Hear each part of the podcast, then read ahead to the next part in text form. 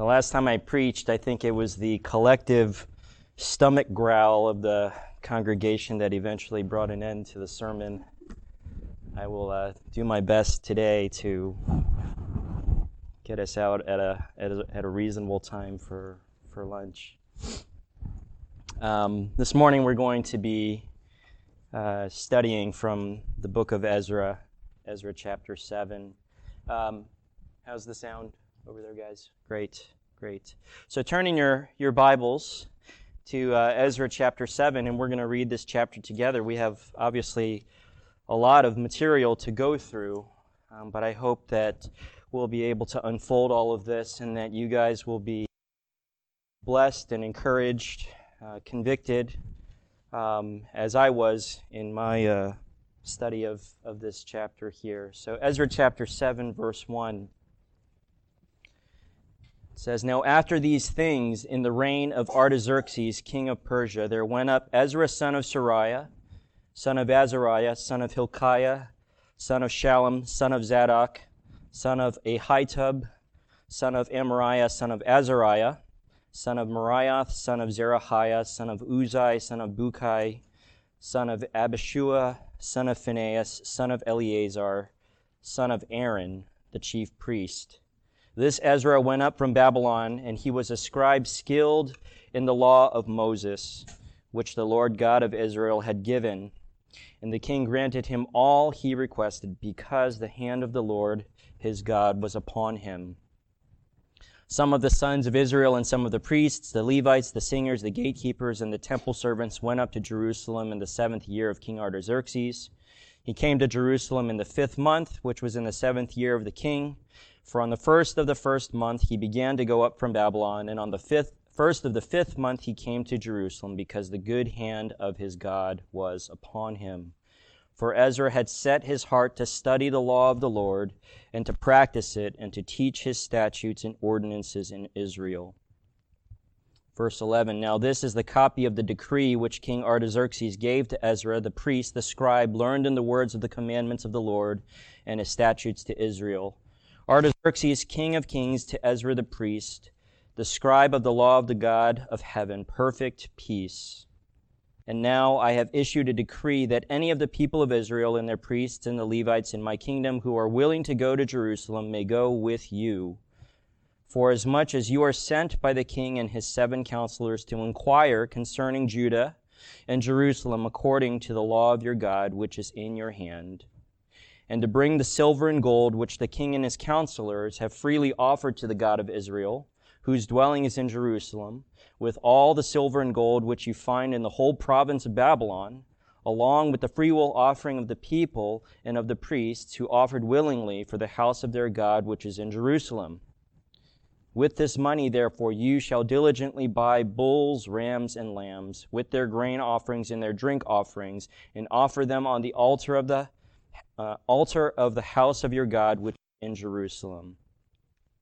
Verse 18 Whatever seems good to you and to your brothers to do with the rest of the silver and gold, you may do according to the will of your God. Also, the utensils which are given to you for the service of the house of your God, deliver in full before the God of Jerusalem. The rest of the needs for the house of your God, for which you may have occasion to provide, provide for it from the royal treasury I, even I, King Artaxerxes, issue a decree to all the treasurers who are in the provinces beyond the river, that whatever Ezra the priest, the scribe of the law of the God of heaven, may require of you, it shall be done diligently, even up to 100 talents of silver, 100 cors of wheat, 100 baths of wine, 100 baths of oil, and salt as needed. Whatever is commanded by the God of heaven, let it be done with zeal for the house of the God of heaven, so that there will not be wrath against the kingdom of the king and his sons. We also inform you that it is not allowed to impose tax, tribute, or toll on any of the priests, Levites, singers, doorkeepers, Nethinim, or servants of this house of God. You, Ezra, according to the wisdom of your God, which is in your hand, appoint magistrates and judges, that they may judge all the people who are in the province beyond the river even all those who know the laws of your God, and you may teach anyone who is ignorant of them. Whoever will not observe the law of your God and the law of the king, let judgment be executed upon him strictly, whether for death or for banishment or for confiscation of goods or for imprisonment. Verse 27 Blessed be the Lord, the God of our fathers, who has put such a thing as this in the king's heart, to adorn the house of the Lord which is in Jerusalem, and has extended loving kindness to me before the king and his counselors, and before all the king's mighty princes. Thus I was strengthened according to the hand of the Lord my God upon me, and I gathered leading men from Israel to go up with me. Let's pray. Lord, we do thank you for your word. We thank you for the opportunity to open your word together and to study it. Lord, your word is living and active and powerful. And we pray that it would do its work in our hearts today. I ask that you would use me as, as imperfect of a vessel as I am to speak your words, and may your spirit provide insight and understanding as we read and study your word together. We pray in Christ's name. Amen. I wanted to start off this morning by sharing the story of Helen Taussig. Many may not be familiar with Dr. Taussig. However, she is beloved in the field of pediatric cardiology and pediatric cardiac surgery. Helen Taussig was born at the turn of the 20th century in 1898, and she pursued her higher education and her professional development at a time where many inequalities existed for women desiring to pursue professional training and careers. Growing up, she struggled with dyslexia at a time where its recognition and therapy options were limited or very rudimentary. Yet, in spite of this, she ended up attending college at Radcliffe and then completed her undergraduate education at Berkeley. And this was then followed by an attempt to study at Harvard for which she was turned down from being able to sit, on, sit in on classes again because of her gender. And as a result, she ended up pursuing studies at Boston University instead. She was fascinated with mammalian biology and decided to pursue a career in medicine, which brought her to Johns Hopkins through some good fortunes and efforts by, uh, I guess we could call them the early feminists, who worked with Johns Hopkins University to provide scholarships for women to attend uh, for medical school. And she completed training in pediatrics and cardiology and remained at Hopkins to develop a pediatric heart clinic. This was then shortly followed, unfortunately, by her losing her hearing in 1930.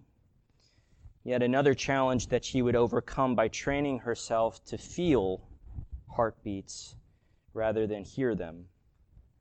Her path eventually led her to care for children with congenital heart disease. What she is probably most well known for is her efforts to care for blue babies, or babies born with a condition called tetralogy of Fallot. And her collaborative work in 1944 with Dr. Alfred Blalock and his associate, Dr. Vivian Thomas, would eventually pioneer a procedure, a life saving procedure known as the Blalock Taussig shunt a procedure that is still widely used today to help children born with a variety of kinds of congenital heart disease. Dr. Taussig's contributions to the field of pediatric heart care have literally helped thousands upon thousands of children. Her th- tireless work has impacted and continues to impact our field today, and her example of perseverance and passion still influences those who are training to become tomorrow's pediatric cardiologists. This is the lasting impression that Dr. Taussig has made. Now, I know we can probably think of similar stories of individuals that have had positive, long lasting impacts on others, uh, who have left a lasting legacy, who have made a lasting impression. And it shows us then the power and the impact of good impressions, of good reputations, and lasting legacies. And I think God's word, and as we'll unfold today in Ezra 7, I think God's word is very clear that the impression and the reputation and the legacy left by believers is important. Would you not agree? And why is it so critical? We look in Jeremiah 3, Jeremiah the prophet here talks about Israel and Judah. And remember, Israel was God's chosen nation. He had sovereignly chosen Israel to be his special nation, set apart, different from all surrounding nations. And this is what Jeremiah had to say in verse 6. He said, Have you seen what faithless Israel did? She went up on every high hill and under every green tree, and she was a harlot there. I thought after she had done all these things, she will return to me, but she did not. And her treacherous sister Judah saw it, and I saw that for all the adulteries of faithless Israel, I had sent her away and given her a writ of divorce, yet her treacherous sister Judah did not fear, but she went and was a harlot also. Because of the light of her harlotry, because of the lightness of her harlotry, she polluted the land and committed adultery with stones and trees. Yet, in spite of all this, her treacherous sister Judah did not return to me with all her heart, but rather in deception. So we have the chosen nation of Israel, and we know that the, the, the kingdom was divided into Israel and Judah, but we have the chosen Israelite race, if you will, this people chosen by God given a special calling, being set apart. And rather than living in a manner that would reflect that special calling and that, that being set apart, they intertwined with the world and looked no different from the world around them. And the same can be said of today and professing believers, right? That more and more believers no longer seem to look any different than the sinful and depraved world around us. Our impression as believers must show where our allegiance lies. In 2 Timothy 3, Paul says to Timothy, For men will be lovers of self, lovers of money, boastful, arrogant, revilers, disobedient to parents, ungrateful, unholy, unloving, irreconcilable, malicious gossips, without self control, brutal, haters of good, treacherous, reckless, conceited, lovers of pleasure rather than lovers of God holding to a form of godliness, although they have denied its power. And Paul tells Timothy, avoid such men as these. You see, our the reflection of our lives, the impressions that we make, and the legacy that we meet that we leave must be different and not only that, our impressions must point the world around us to who they must obey and ultimately who they must give an account to. So today we're going to look at six elements that make up at least part of what I called the believer's or the Christian's ultimate eternal impression. And we're going to do that by studying the character of Ezra this morning as laid out for us in chapter 7.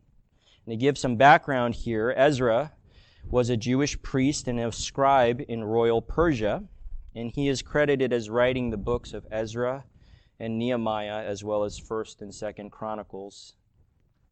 Ezra and Nehemiah, by the way, were thought to be a single book that was later divided uh, with subsequent translations, but the original text was thought to be a single book. And Ezra was a scribe, as I mentioned, in royal Persia, and in that role and capacity, he had special access to royal records, which included, which he included in his writings. And that's what we're going to see here today. We're going to see the royal writing, a royal decree from King Artaxerxes that reflects the character and conduct and ultimately the impression that Ezra left on the king. Now, some additional background the events of Ezra occur with the Jews returning back to Jerusalem after their period of exile. As we had mentioned, that the, the Israelites and the Judean Jews had had a recurring pattern of sin and rebellion against God. And God had forewarned them if they persist in that way that there would be consequences. He had prophesied and told them and warned them that they would be exiled. And we can see that recorded in passages such as Jeremiah chapter 31 and Ezekiel chapter 20. In 605 BC, the Babylonians attacked Jerusalem, and issued three waves of deportations of the Jews into exile. And the Judean Jews were then in captivity and exile for 70 years. And under King Cyrus the Persian, who conquered the Babylonians in 539 BC, uh, the decree was issued that permitted the Jews to return to Jerusalem. And so, what we see in Ezra is basically a wave of Jews returning back to Jerusalem. The first wave, there were three waves that occurred over the span of 90 years. In the first return, or the first wave of return, this was led by Zerubbabel. This is documented in Ezra chapters 1 through 6. And during this first return, the Jews built the second temple. Ezra himself would lead the second return, and that's what we see documented here starting in chapter 7 through chapter 10. And under Ezra's leadership, he reinstituted right worship led by the priests and the sacrificial processes that God had previously instructed of the Jews. And the third return was under the leadership of Nehemiah, which is chronicled in the book of Nehemiah, where the Jews rebuilt the wall around Jerusalem.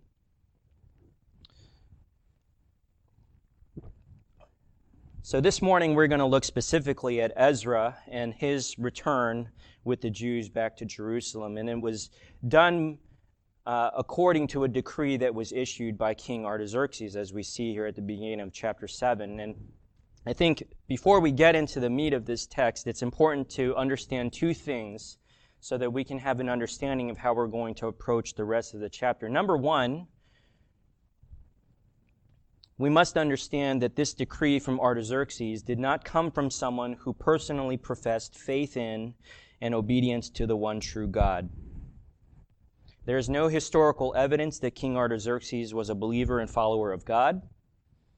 We know that idol worship was rampant at that time in the Persian Empire.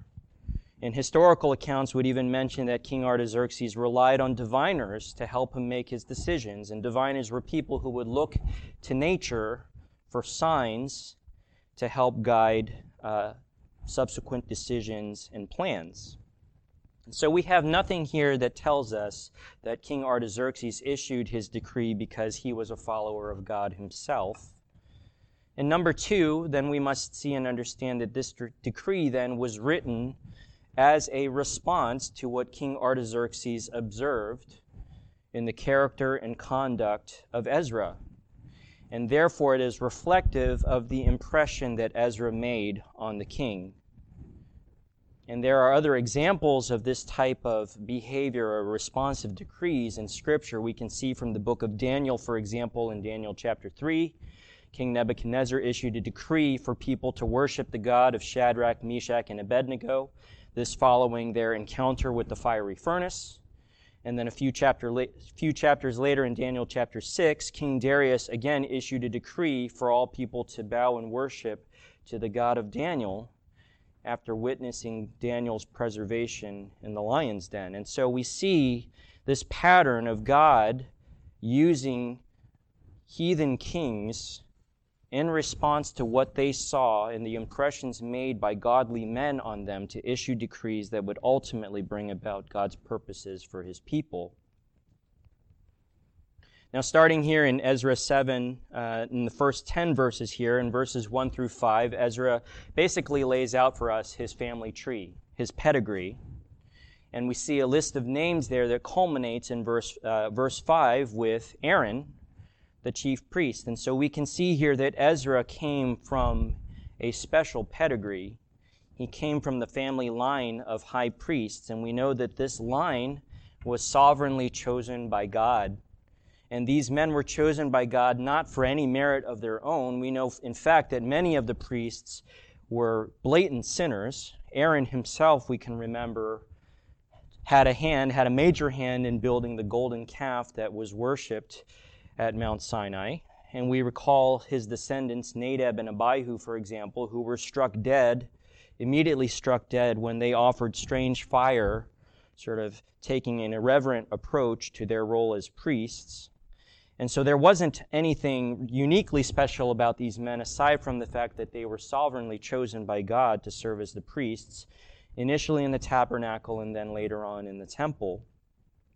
In verse 6, Ezra says, He went up from Babylon and he was a scribe skilled in the law of Moses. So, Moses. And so here we see a little bit more of who Ezra was. Ezra was a scribe. The original Hebrew word for scribe, sophron, was originally used simply to denote people who knew how to write. And so royal officials who had the job of writing and recording the archives of the proceedings of each day, they were called scribes. And the word scribes or sophron eventually became synonymous with, with wise men. And, and we can imagine that if you were able to write at that time, that you were probably a pretty intelligent person. And so it was fitting then to be called a wise person as well as a scribe. A, a scribe then to embrace both the abilities of having knowledge and being able to write. And so it was right then for Ezra to be called a scribe. He was clearly skilled in the knowledge of the law of God. It is said that Ezra was able to recite the law of God from memory, and he was also able to write it, of course. And he had the unique role as a Jew working as a scribe in the royal Persian palace. Notice in verse 6, Ezra is very careful and clear to state God's role in what is occurring. In verse 6, he says, He was a scribe skilled in the law of Moses, which the Lord God of Israel had given.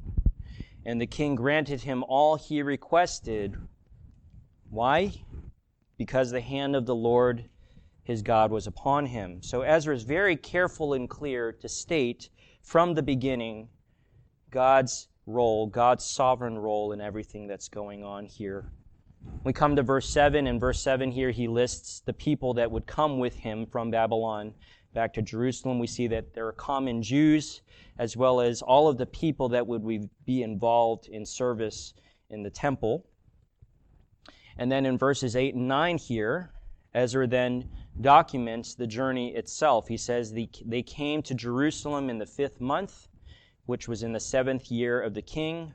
For on the first of the first month he began to go up from Babylon, and on the first of the fifth month he came to Jerusalem. And so we can see here that the journey took them four months. And looking at the geography between Babylon and Jerusalem, we know that this roughly covered about a thousand miles. And you can guarantee that they had quite a bit of stuff that they took with them. And finally, I think that it is safe to say that they likely encountered opposition along the way. And we can say that because Ezra is very careful here in verse 9 to say that he came to Jerusalem because the good hand of his God was upon him. And elsewhere in the book of Ezra, as well as in Nehemiah, we can look back at Ezra 4. And in Nehemiah 4, Ezra writes of the opposition that the Jews encountered during their journeys back to Jerusalem and during their work to rebuild the temple and to rebuild the wall. In Ezra 4, for example, we see that the enemies of Judah actually went to the king at that time and asked the king, the Persian king at that time, to issue another decree to tell them to stop building the temple. And in Nehemiah, you remember that as the Jews were rebuilding the wall, their enemies would come around and would mock them and we would read of how the Jews had to build the wall with one hand and have their hands on a weapon with the other one just because they were facing such opposition. And so I think we can infer here from verse 9 that this four month journey not only was physically taxing, but also filled with opposition. And we come here to verse 10 now. And Ezra here provides us with a very succinct description of who he was. It says, in verse 10 For Ezra had set his heart to study the law of the Lord and to practice it and to teach his statutes and ordinances in Israel. So here Ezra describes himself. He says that he set his heart. The word, the Hebrew word for that means to prepare or to make ready. So he made ready. He prepared his heart to do what? To study the law of the Lord and the word here for study means to diligently seek or to inquire. And so here Ezra prepared himself, he made himself ready continually did this so that he could diligently study the law of the Lord. It also says that he practiced it. He committed himself to doing what the law said. And finally, it says that he taught his statutes and ordinances, the ordinances and statutes of God to Israel. And the word here for teach means that he taught in such a way that it shall come to pass if the hearers would diligently learn. So, in other words, Ezra taught in a way that people would be able to understand the law of God, and therefore they would be without excuse in terms of um, applying it. They could not claim that they didn't understand it. Okay? So, Ezra personally was invested in preparing himself to study the law of God, to meditate on it, to apply it, and then he taught it in a manner that would enable the Jews to learn and apply it as well. And all of this introduction now brings us to the rest of the chapter, which we're going to spend the remainder of our time on, uh, looking specifically here in verses 12 through 28. And here we're going to see six elements that comprise at least part of the ultimate eternal impression of the believer. And starting in verse 12 here, in verses 12 through 14, we're going to see the first element, and that is a publicly apparent faith and obedience. Here in verse 12 through 14, we see King Artaxerxes, king of kings, to Ezra the priest, the scribe of the law of the, of the God of heaven, perfect peace. And now I have issued a decree that any of the people of Israel and their priests and the Levites of my kingdom who are willing to go to Jerusalem may go with you. For as much as you are sent by the king and his seven counselors to inquire concerning Judah and Jerusalem according to the law of your God, which is in your hand. Now, obviously, when we look at this introduction to King Artaxerxes' decree, he has already placed a tremendous amount of confidence in Ezra. And very clearly, the king himself knew that Ezra was a scribe of the law of the God of heaven, and he was a religious leader that provided oversight to the Jews. And he must have done this job very well because the king was willing to let all of the Jews, whoever was willing, to go with Ezra back to Jerusalem and to be under Ezra's leadership. So clearly, we can see from this that Ezra was very open, if you will, about his faith and obedience to God. It was very apparent to anyone then, especially the king, that Ezra demonstrated outward faith and obedience to God. Not only that, in verse 14, it says, For as much, and we can word that differently. We can translate that as therefore. Okay, so the king says, therefore, in verse 14, as you are sent by the king and his seven counselors to inquire concerning Judah and Jerusalem according to the law of your God. The king is saying here, Ezra, because you are a man who has demonstrated your faith and obedience to your God according to the law of God, I want you to also go and inquire and search among the Jews who are in Jerusalem whether they are doing the same thing. Matthew Henry, in his commentary, says Ezra must inquire whether the Jews in their religion had and did according to that law, whether the temple was built, the priesthood was, priesthood was settled, and the sacrifices were offered conformably to the divine appointment. If upon inquiry he found anything amiss, he must see to get it amended. This is God thus thus is God's law magnified and made honorable. In other words, we see here that Ezra demonstrated that inward faith and obedience should be manifest in visible deeds and works. And that the deeds and works performed must reflect then the inward faith and obedience that one has. There is nothing normal or conventional about being redeemed, being set apart, being called by God. being a slave to God and no longer a slave to sin. There is not, not a slave to sin. There is nothing normal about that, and that should be openly apparent as believers living in this world. We should be able to demonstrate that publicly through our works and our deeds that should reflect the faith and obedience that we have to God. We remember examples of publicly apparent faith and obedience. We recall the events of Shadrach, Meshach, and Abednego, who refused to bow down to the image or the, the giant statue that King Nebuchadnezzar made. We remember the story of Daniel, who refused to pray, uh, refused to stop praying to God despite the decree that people basically tricked King Darius into making. And they paid prices for their obedience to God, right? And God honored their obedience by preserving them. In James 2, verse 26, it says, For just as the body without the spirit is dead, so also faith without works is dead. This doesn't mean that we are saved by our works, but it means that saving faith should be manifested by righteous deeds, by righteous works. D.L. Moody said, A man ought to live so that everybody knows he is a Christian. In other words, there should be publicly apparent faith and obedience. The second element that we'll, we'll cover here is a proper perspective on sin and God's holiness. And if we look in verses 15 through 17, we see here that King Artaxerxes says, Bring the silver and gold which the king and his counselors have freely offered to the God of Israel, whose dwelling is in Jerusalem, with all the silver and gold which you find in the whole province of Babylon, along with the pre- free will offering of the people and of the priests, who offered willingly for the house of their God which is in Jerusalem. And in verse 17 here it is, with this money, what were they supposed to do with it? Therefore, you shall diligently buy bulls, rams, and lambs with their grain offerings and their drink offerings, and offer them on the altar of the house of your God, which is in Jerusalem.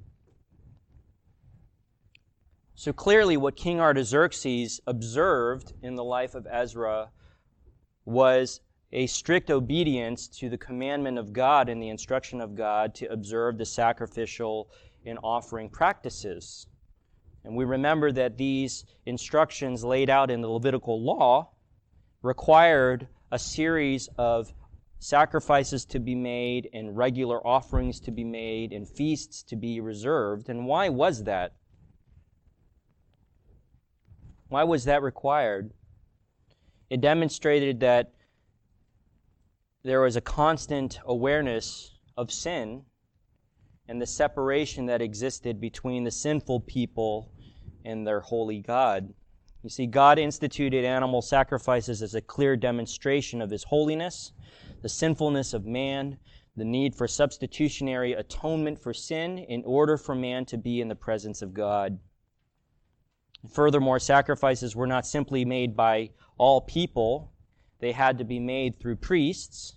And oh, yeah, by the way, the priests themselves required sacrifices to be made on behalf of themselves to atone for their own sins.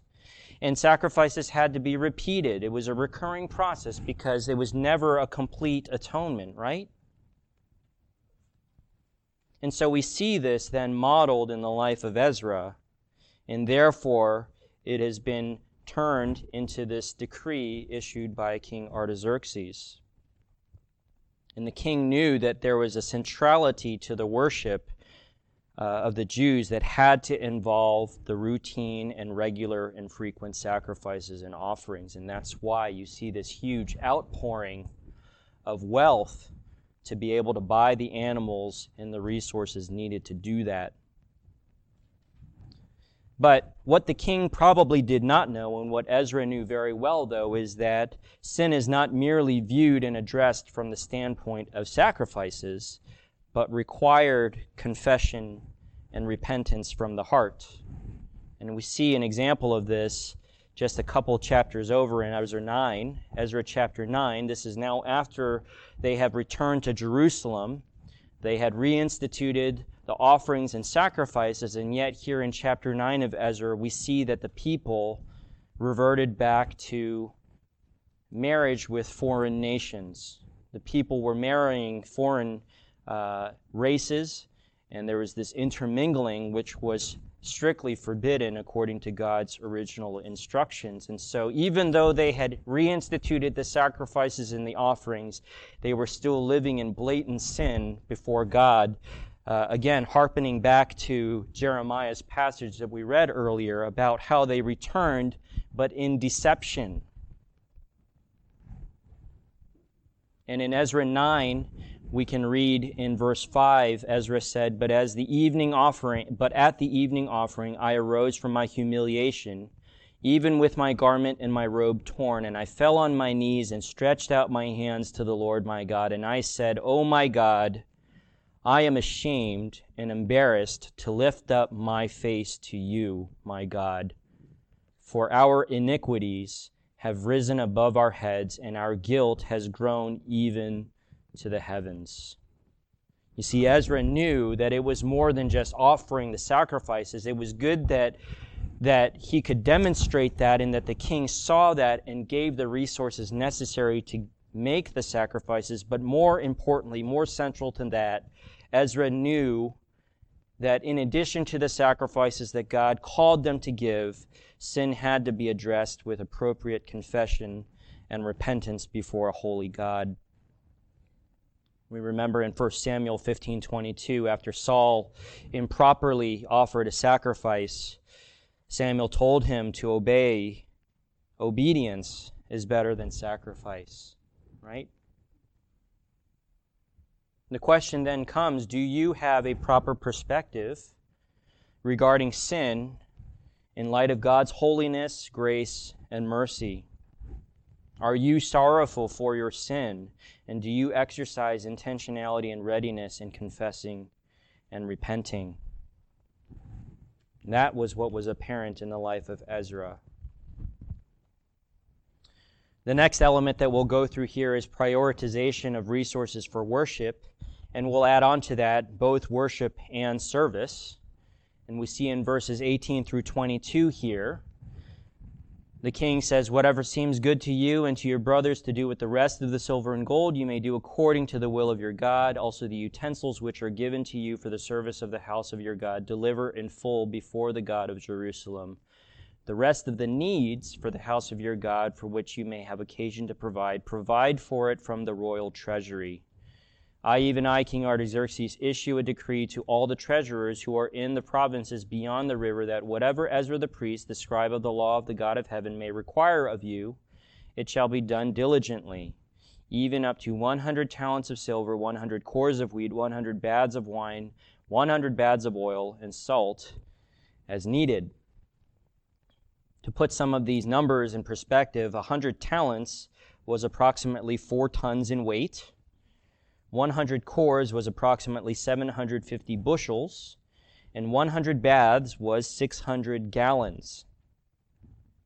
And the other thing to note here in verse 21, the language used here, King Artaxerxes says that whatever Ezra requested, that these treasurers were to do them diligently. And this word diligently can be translated speedily or immediately. And so, whatever Ezra needed, whatever, whatever Ezra requested, they were to respond immediately in terms of giving the resources that would be needed for worship and service.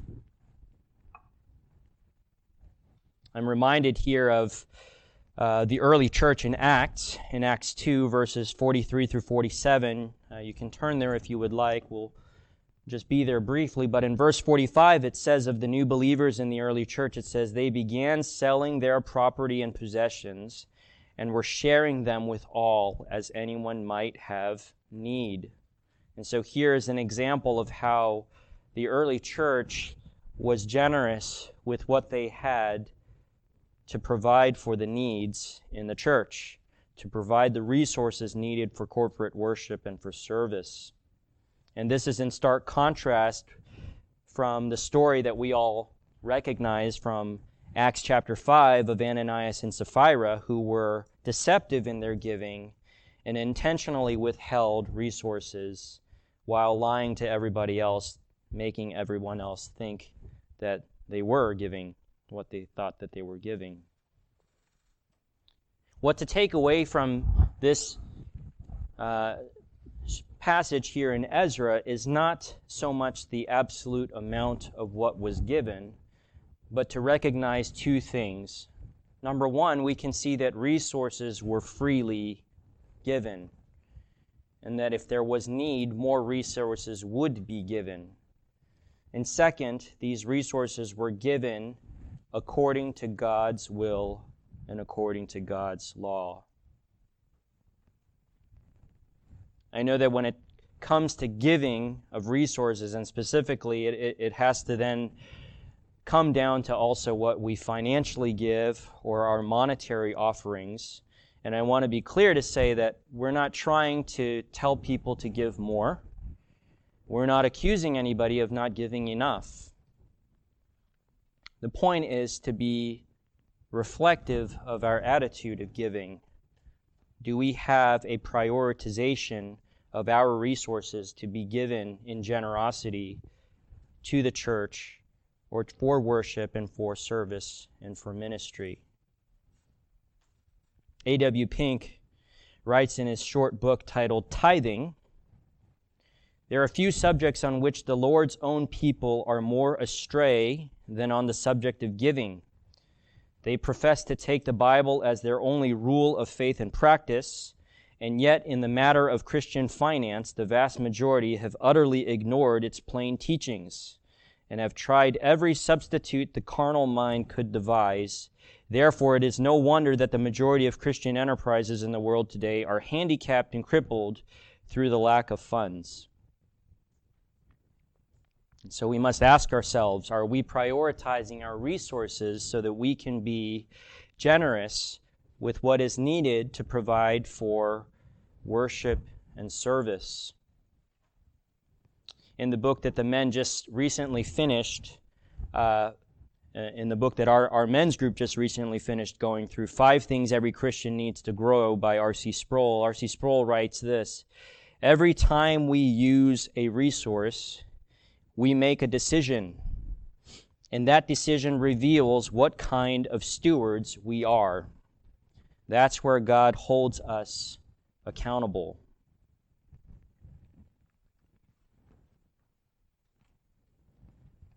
Going on, we're going to study the fourth element here passionate obedience. The fourth element of the ultimate eternal impression is passionate obedience. And we see this in verse 23 Whatever is commanded by the God of heaven, let it be done with zeal for the house of the God of heaven, so that there will not be wrath against the kingdom of the king and his sons. That word there, those words, that phrase, let it be done with zeal, can be translated as let it be done diligently, let it be done quickly, let it be done carefully. And notice verse 23 opens by saying, whatever. That Hebrew word also means anything and everything. So, in other words, anything and everything that God commands respond in obedience to follow it quickly, carefully, and diligently.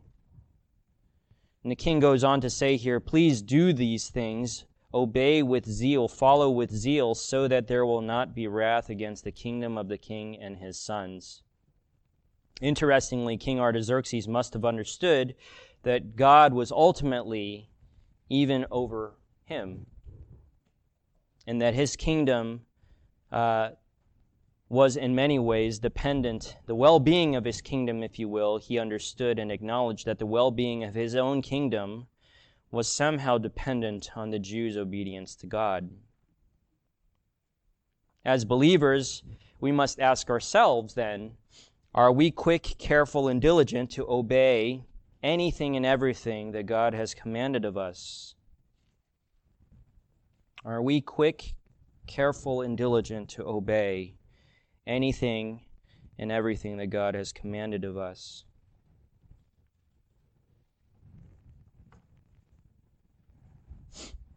We'll move on to the next element here proper work ethic. Proper work ethic, and we see this in verses 24 through 26. King Artaxerxes here says, We also inform you that it is not allowed to impose tax, tribute, or toll on any of the priests, Levites, singers, doorkeepers, Nethinim, or servants of this house of God. You, Ezra, according to the wisdom of your God, which is in your hand, appoint magistrates and judges, that they may judge all the people who are in the province beyond the river, even all those who know the law of your God, and you may teach anyone who is ignorant of them. Whoever will not observe the law of your God and the law of the king, let judgment be executed upon him strictly, whether for death or for banishment or for confiscation of goods or for imprisonment. We see this interesting series of verses here. In verse 24, the king specifically addresses those who have dedicated their lives to work and service in the temple.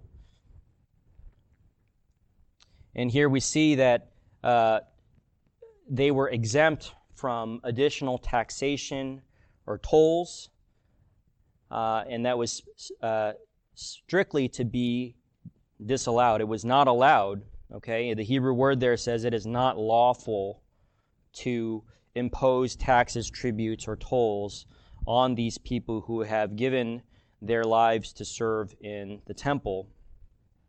One commentary writes that this, this act, if you will, this decree, put a great honor upon those serving in the temple, gave great honor upon them as free denizens of the empire, and it gave them liberty to attend their ministries with more cheerfulness and freedom. So we see here the special place that God has for those devoted to serving and managing the temple. The same can also be said of people who have given uh, their lives to full time ministry, whether that's our pastor, uh, whether that's pastors across the world, or missionaries across the world um, that there should be special care and attention given to them to support them so that they can be free, cheerful, and inspired and encouraged to continue in their in their work in ministry. And then the, the text shifts in verses 25 and 26. The king here says, Ezra, according to the wisdom of your God which is in your hand, appoint magistrates, and judges. And so Ezra was given the charge, he was given the job himself of selecting other people who would be helping to lead and run, if you will, run the society, run the government uh, in, uh, in Jerusalem. So at this time, the Jews were essentially reestablishing a theocratic form of society which is opposite from how our society is today, where there is separation between church and state. But in this theocratic form, uh, the church, if you will, or the temple and the priests, I, I shouldn't say the church, but the, but the temple and the priests then exercised the authority over society. And so what we see here is that Ezra has been charged to uh, appoint people who would fill those roles within the government and society. And what were they supposed to do? They were supposed to work according to God's wisdom. Right? In, in verse 25, Ezra himself has been charged to do his job according to the wisdom of your God. And in turn, he was supposed to appoint judges and magistrates who would do the same thing, that they would do their jobs according to the wisdom of your God. And what were they supposed to do in those job capacities? It says there that they were supposed to teach the people the law of God. They were supposed to teach and instruct the people about the law of God. And furthermore, then they were given authority then to execute the consequences for those who would choose to disobey the laws of God. So here, we see an example of proper work ethic.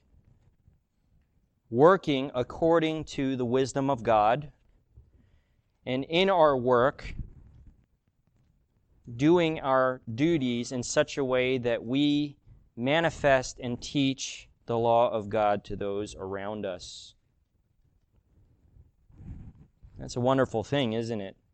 Even in, in our world today, in, in whatever capacities we have, God has called us to work according to His wisdom and to make His word known. That's basically what we're saying.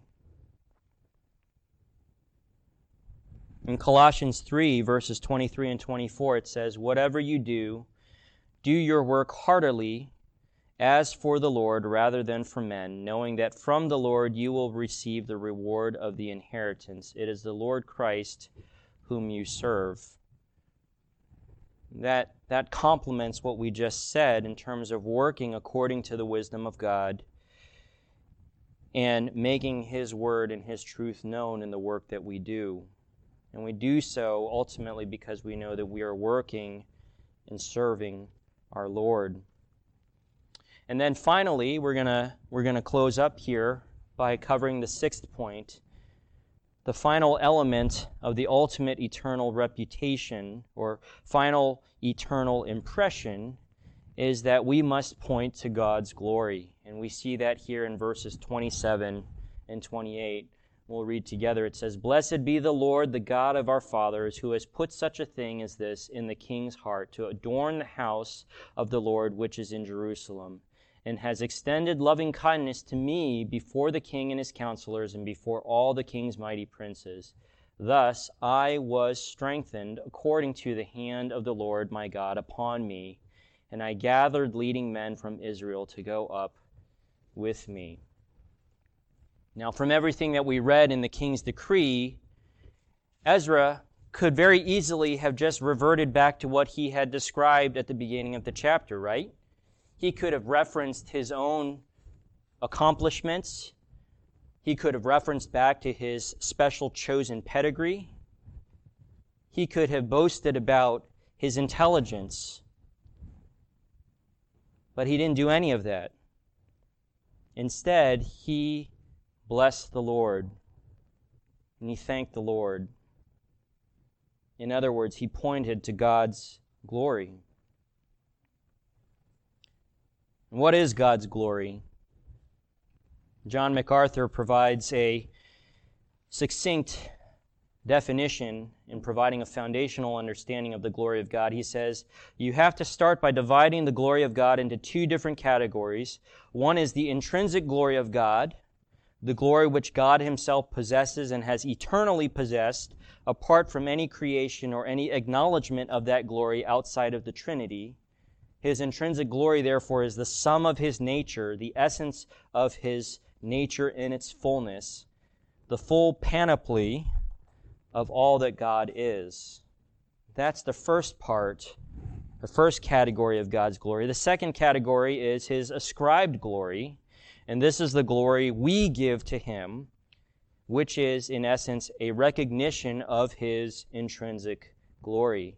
We have to see we don't add to his intrinsic nature, there is nothing missing. When we glorify God, we simply acknowledge the reality of his glory, and you will no doubt spend your lifetime coming to an ever increasing grasp of that intrinsic glory. It is inexhaustible. And so we see here at the end of this chapter, Ezra, following the recording of the king's decrees, turns back and he points to God's glory. Ezra blesses God for sovereignly working through circumstances and people. He put it, he says, God put it in the king's heart to commission Ezra and to issue the decree that he just recorded. And in verse 28, Ezra acknowledges that it was God's hand, God's hand was involved in King Artaxerxes' kindness toward him. Make no, no doubt about it, Ezra did not put any confidence in the flesh, but knew very well that it was God Himself who was working through Ezra and through Ezra's circumstances. And ultimately, it was all for His own glory.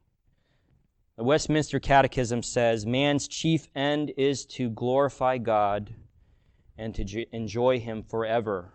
And that ultimately should be what drives us in our lives and in the impressions that we strive for. We want to strive to glorify God, and in the process, we will enjoy Him forever.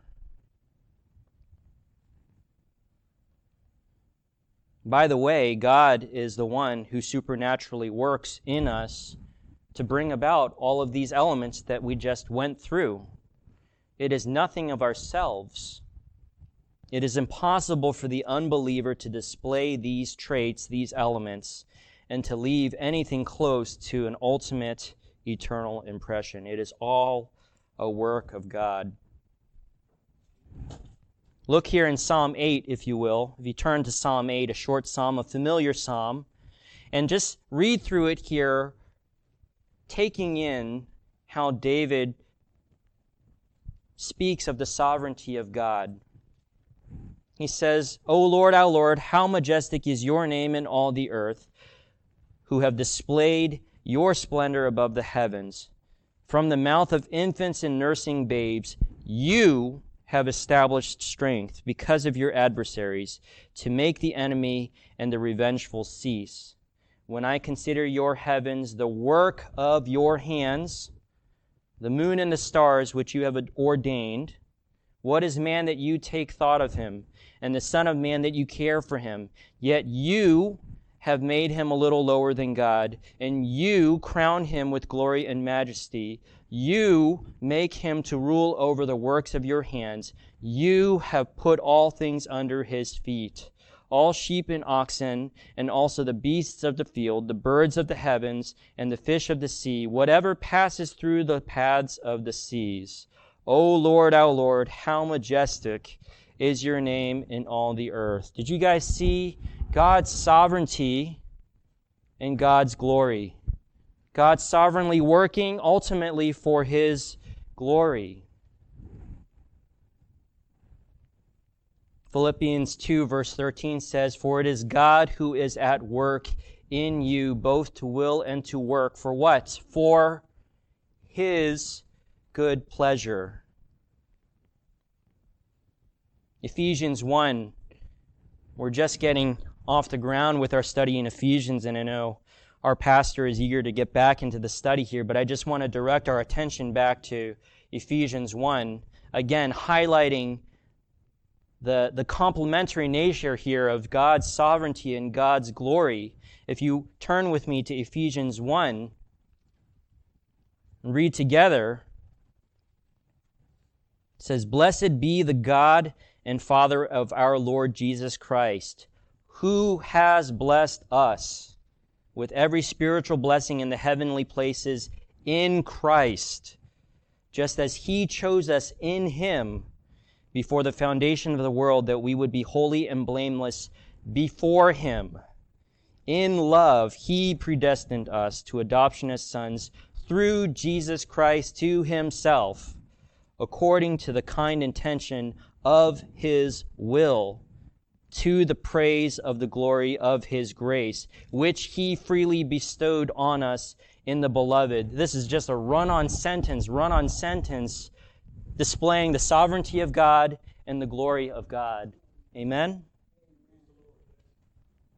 Ultimately, the ultimate eternal impression is nothing that we bring and everything that God does in us and through us for his glory. Iain Murray wrote a biography on Dr. Martyn Lloyd Jones. And an excerpt from that biography reads There could be no higher privilege than that of being a messenger of God who has pledged his help and presence to those whom he sends. When, as happened at times, people referred in admiring terms to Dr. Lloyd, Dr. Martyn Lloyd Jones' self denial in entering the ministry, Dr. Jones repudiated the intended compliment completely. And he says, quote, I gave up nothing. I received everything. I count it the highest honor that God can confer on any man to call him to be a herald of the gospel. Count it the highest honor that God can confer on any man And that's what our impression should be leaving, right? It's the gospel truth, it's the glory of God. That's the impression we should leave. That's the reputation we should have. That's the legacy that should be left. Ezra 7, verse 28 here says specifically, Thus I was strengthened according to the hand of the Lord my God upon me. And with that, I just want to finish with two additional passages to, passages to encourage and strengthen us as individual believers and as His church to strive to depend upon our God to enable us to live lives that would reflect Him and that we would be enabled to leave an ultimate eternal impression in this world. 2 Timothy chapter 4 verses 7 and 8 says, I have fought the good fight, I have finished the course, I have kept the faith. In the future there is laid up for me the crown of righteousness, which the Lord, the righteous judge, will award to me on that day and not only to me, but also to all who have loved his appearing.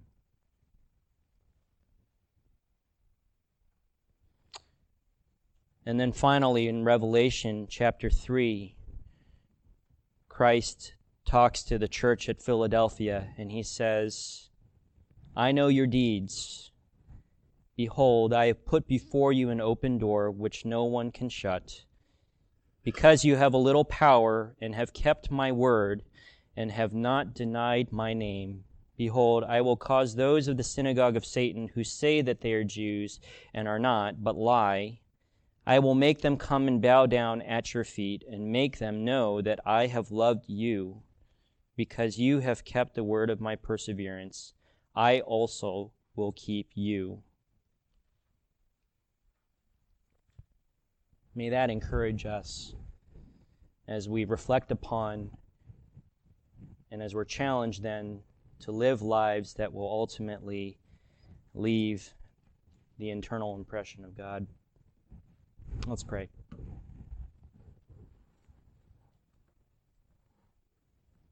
Father, we do thank you for the example of Ezra, a man that you sovereignly placed and enabled who was so capable and made such an incredible impression upon the king in his time.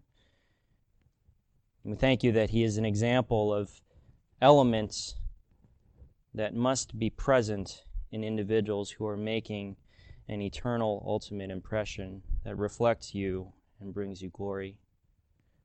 Lord, may we remember that our, that our impression matters and that we have an incredible opportunity as believers in this world to make you known and to live for your glory.